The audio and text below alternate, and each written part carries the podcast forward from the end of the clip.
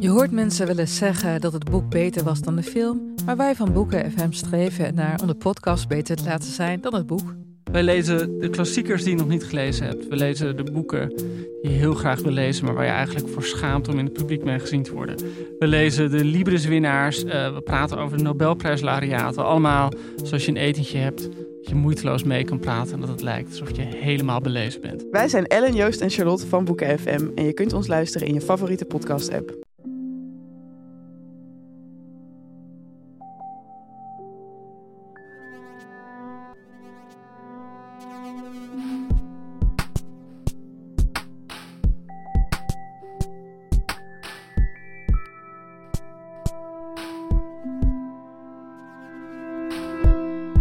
Hey, ik ben Pieter van Relaas. In Relaas hoor je waargebeurde verhalen en die worden verteld door de mensen die ze zelf hebben meegemaakt. Die mensen hebben die verhalen verteld live in huiskamers in Gent, Antwerpen en Brugge. Als je zin hebt om dat eens live mee te maken, koop dan zeker een ticketje voor een van onze vertelavonden. Dat kan via onze website of via Facebook. Maar deze podcast die krijg jij sowieso gratis. En dat is dankzij onze vrienden van de show. Zij geven ons elke maand een klein financieel duwtje in de rug, 2 euro of meer per maand. Zo snel kan het gedaan zijn. En een van die vrienden van de show is Inge, een nieuwe vriendin van Relaas. Inge, dankjewel. We gaan samen luisteren naar het relaas van June. June die heeft iets heel ergs meegemaakt. Maar ze is eruit geraakt. De pijn die haar is aangedaan heeft ze vastgenomen en ze is er sterker uitgekomen. En let op, June beschrijft hoe zij seksueel misbruikt is. Dus als je het daar moeilijk mee hebt, dan sla je dit relaas beter over.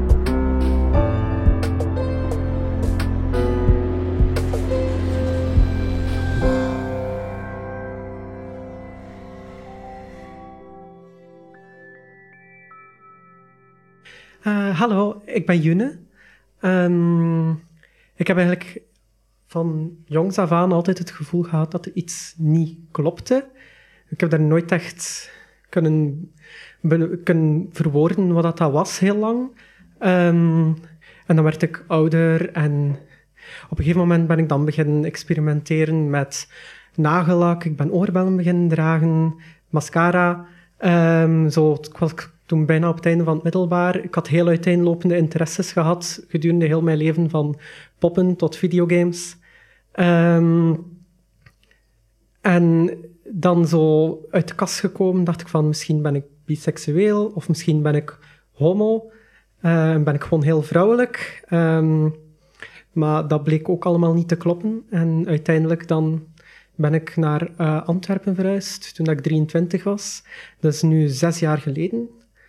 En dan ben ik zo wat in contact gekomen met zo drag queens en dat sprak mij wel aan. En dan ben ik mij zo steeds vrouwelijker beginnen kleden, vrouwelijker beginnen gedragen. En dat, zo het vrouwelijker zijn en als vrouw gezien worden, ervaar ik wel als iets heel fijns. Dus dan ben ik uit de kast gekomen als transgender. Um, dus ik ben een transvrouw. Um, en dat was voor mij een hele grote bevrijding op dat moment.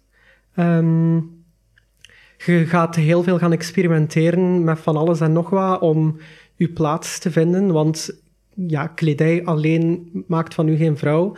Maar de maatschappij percipieert u wel als vrouwelijk. Dus het is een, een hele grote hulp in elk geval. Um, en ik ben dan beginnen uitgaan in Antwerpen. Um, in zo meer de queer scene. Queer is zo een term voor alles wat dan niet in de, de hetero- of cisgender norm valt. Cisgender is, wil zeggen dat je geboren bent met het geslacht waarmee dat je je identificeert. Dus dat alles klopt.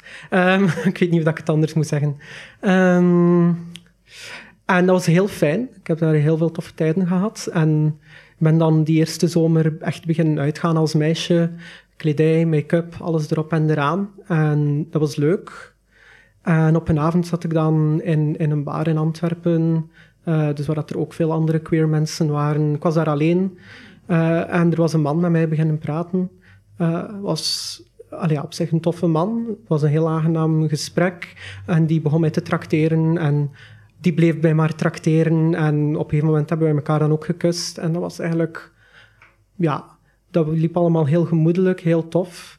Uh, ik begon wel heel dronken te geraken na een tijdje. Uh, dus ik wou dan ook zo naar huis. En dan had hij zoiets van, ja, weet je, ik wil ook naar huis. Uh, ik zei van, ja, oké, goed. Um, maar ja, dus uiteindelijk dan stelde hij dan voor aan mij om, om samen een taxi te nemen. En dat die taxi dan zo eerst mij thuis afzette en dan verder reed naar zijn hotel, want het was een toerist. Het was een, een toerist uit, Nederland, denk ik.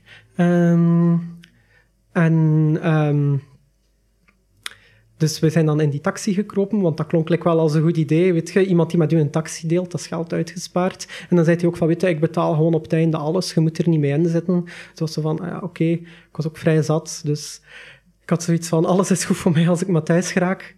Um, toen dat we in die taxi zaten, begon die mij nogal veel aan te raken. Um, ik wist zelf niet zo goed hoe dat ik daarop moest reageren. Uh, want de fase waar ik op dat moment zat in mijn leven was uh, niet gemakkelijk. Ik was net uit de kast gekomen als transgender. Ik, ging echt nog maar net uit als vrouw. Dus um, de relatie tot andere mensen en tot mezelf en mijn eigen lichaam lag op dat moment vrij moeilijk. Um, we hebben dan... Allee, hij heeft dan zo een aantal lichte seksuele handelingen uitgevoerd, zo heel subtiel bij mij taxichauffeur heeft daar niet echt op gereageerd, want er zat zo een glas tussen. Je kunt dat soms hebben in de taxi. Dat er zo'n een, dik glas tussen jullie zit. Dus, en die was gewoon gefocust op de baan. Um, ik wist totaal niet hoe dat ik daarop moest reageren. Ik was vrij zat, maar ik wist wel dat ik dat niet wou. En seksualiteit was op dat moment heel moeilijk, want ik haatte eigenlijk alles aan mijn lichaam op dat moment. Uh, dus ik wou niet dat er iemand anders daarmee in aanraking kwam of dat zou zien. Um, en dan uiteindelijk komen wij toe bij zijn hotel en ik schrik zo'n beetje en zo van, oei, ik ben helemaal niet thuis. En ze zei van, ja, ik denk dat het goed is dat je bij mij blijft vanavond, dat je niet meer naar huis gaat, want je bent veel te dronken, eh, is gewoon veiliger. En ik had zoiets van, ja, maar ik wil dat helemaal niet, ik wil naar huis. En dan zijn we zo aan weg en weer blijven discussiëren, um, totdat we dan uiteindelijk op zijn hotelkamer zaten. Um, dus we hebben gediscussieerd terwijl we verder aan het bewegen waren. Um, en dan uh, zaten we op die hotelkamer en vanaf dat moment is alles een beetje heel wazig. Ik weet eigenlijk van heel veel dingen niet meer exact wat er gebeurd is. Ik weet wel dat ik verkracht ben geweest. Um, dat was niet zo leuk. um, dus uh, hoe lang dat, dat geduurd heeft, ik denk niet vrij lang. Uh, maar zoals ik zei, het is allemaal heel wazig. En dan op een gegeven moment ging die naar het toilet. En dan was alles plotseling weer helder in mijn hoofd. Ik ben rechtgestaan. Ik heb geld genomen uit zijn tas en ik ben naar buiten gelopen en ik ben blijven lopen en blijven lopen totdat ik een taxi tegenkwam. Uh, en die taxi heeft mij dan naar huis gebracht. Ik heb kunnen betalen met zijn geld. Um, en dan uh, ben ik thuisgekomen. Mijn huisgenoten waren er niet. Die zaten alle twee toen, uh, toen in Brugge in die periode. Um, dus ik eh, ben dan in bed gekropen en daar heb ik dan twee dagen doorgebracht. Ik ben niet naar buiten gegaan, ik heb amper contact gehad met mensen. Ik kon daar ook niet over praten. Het heeft jaren geduurd voordat ik daarover kon praten. Ik heb heel lang proberen te doen alsof dat ik gewoon betast was geweest, lichte aanranding of zo, wat dat ook erg is, maar niks al te serieus. Um, maar naarmate dat je dan dat, dat je dan daar verder voorbij gaat, komt dat ik allemaal wel zo... Ja, begin dingen een plaats te geven en begin toe te geven van ja, ik ben verkracht geweest. Maar ik voelde mij op dat moment ongelooflijk vies en vuil. En ik had niet het gevoel dat ik daar met iemand over wou praten. Zeker niet naar de politie gaan, want lol, die gaan je dan allemaal vragen beginnen stellen daarover. En daar heb je echt geen zin in op dat moment. Um, en dat heeft toen op dat moment heel veel van mij kapot gemaakt, omdat ik dan ja, ik viel op mannen, dus ik moest daten met mannen, maar ik vond mannen vanaf dat moment enorm afstotelijk. Um, dus vanaf dat er een man mij aanraakte, dan ik zoiets van, oeh, ik heb dan heel even iets gehad met iemand, um, maar waarmee dat er op seksueel vlak niks gebeurde, omdat dat niet ging. Um, en dan uh, ben ik uiteindelijk met vrouwen beginnen daten. Uh, heb ik een vriendin gehad die ook transgender was. ging heel goed.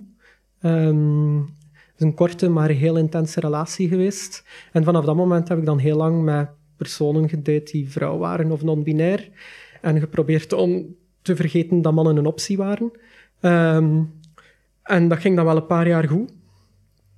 Uh, maar mijn probleem tegenover mannen bleef zowel wat bestaan en dat is ook niet zo heel fijn. Ik vertrouwde echt letterlijk geen enkele man nog voor de volle 100%. En dat heeft heel lang geduurd, tot een jaar geleden. Um, een jaar geleden ben ik begonnen met, eh, met BDSM, wat dat voor heel veel mensen waarschijnlijk een heel seksuele connotatie heeft, maar dat eigenlijk totaal niet hoeft te hebben. Dat is meer een soort van zoeken naar, naar genot op andere manieren. En dan ben ik in die community in Antwerpen terechtgekomen, waar iedereen heel open-minded is en altijd vraagt aan u, zelfs als u nog maar een knuffel wil geven, of dat dat oké is. En ik voelde mij daar heel hard op mijn gemak. En daar heb ik dan jongen leren kennen waarmee dat het dan wel ging en beginnen afspreken. Um, wij zijn nu nog altijd samen. Um, we zijn wel polyamoreus, dus we hebben ook nog andere partners en zo. Uh, maar dat gaat eigenlijk heel goed. Um, en nu een jaar later heb ik echt het gevoel dat, dat ik mijn probleem van toen, ja, dat ik, hetgene wat er toen met mij gebeurd is, dat gaat altijd, gaat altijd blijven hangen. Hè. Je gaat dat nooit volledig vergeten of volledig achter je laten. Maar ik voel wel dat ik dat nu een plaats heb gegeven en dat ik het op een bepaalde manier kan gebruiken in mijn voordeel. Dat ik er nu boven sta, dat het mij sterker heeft gemaakt, hoe erg dat dat ook klinkt. Um, en dat ik daar nu veel beter ben uitgekomen. En ook met mijn transitie zit ik nu een stuk verder. Uh, ben ja, bijna rond met alles. Dus ik ben eigenlijk op dit moment gelukkiger dan ik ooit geweest ben. Uh, en dat is eigenlijk wel heel fijn en schoon een beetje hoe erg de dingen ook zijn dat er, dat er met u gebeuren. Je kunt er altijd wel uit geraken, denk ik. Dank je wel.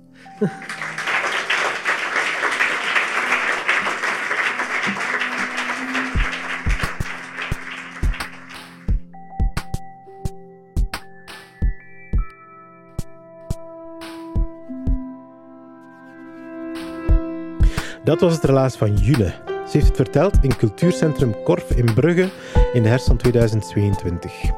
Als je foto's van dat evenement wil zien, dat een heel mooie zaal. Ze staan op onze Facebookpagina, er staan er ook een paar op Instagram. En op Facebook en op onze website kom je trouwens ook te weten hoe je zelf zo'n live relaasvertelavond kan meemaken. Dat is sowieso een aanrader, al moet je dat natuurlijk van mij niet geloven, ik ben een beetje bevooroordeeld. Maar ik zweer het u. De relaasvertelavonden komen tot stand dankzij de afdeling cultuur van de stad Gent en van de Vlaamse gemeenschap. En de verhalen die komen tot stand dankzij de vrijwillige inzet van een heel team. Mooie mensen die verhalen gaan zoeken, die ze coachen, die ze op een podium zetten en er een podcast van maken. En we hebben ook een clubje van vrienden. Clubje Vrienden van Relaas. Die eenmalig om de maand een duit in het zakje doen of elke maand opnieuw, zodat ze deze podcast gratis kunnen blijven houden. Jij kan ook vriend van onze show worden. Dat kan via vriendvandeshow.be slash relaas. En dan krijg je van ons exclusieve verhalen. Zoals het verhaal van Timon in Zambia bijvoorbeeld. En zijn liefde voor Zambiaanse muziek. Of dat van Jannes. En waarom hij wist dat het een slecht idee was toen hij Mission Impossible wou spelen in de badkamer van zijn ouders. Dankjewel om te luisteren en tot een volgende relaas.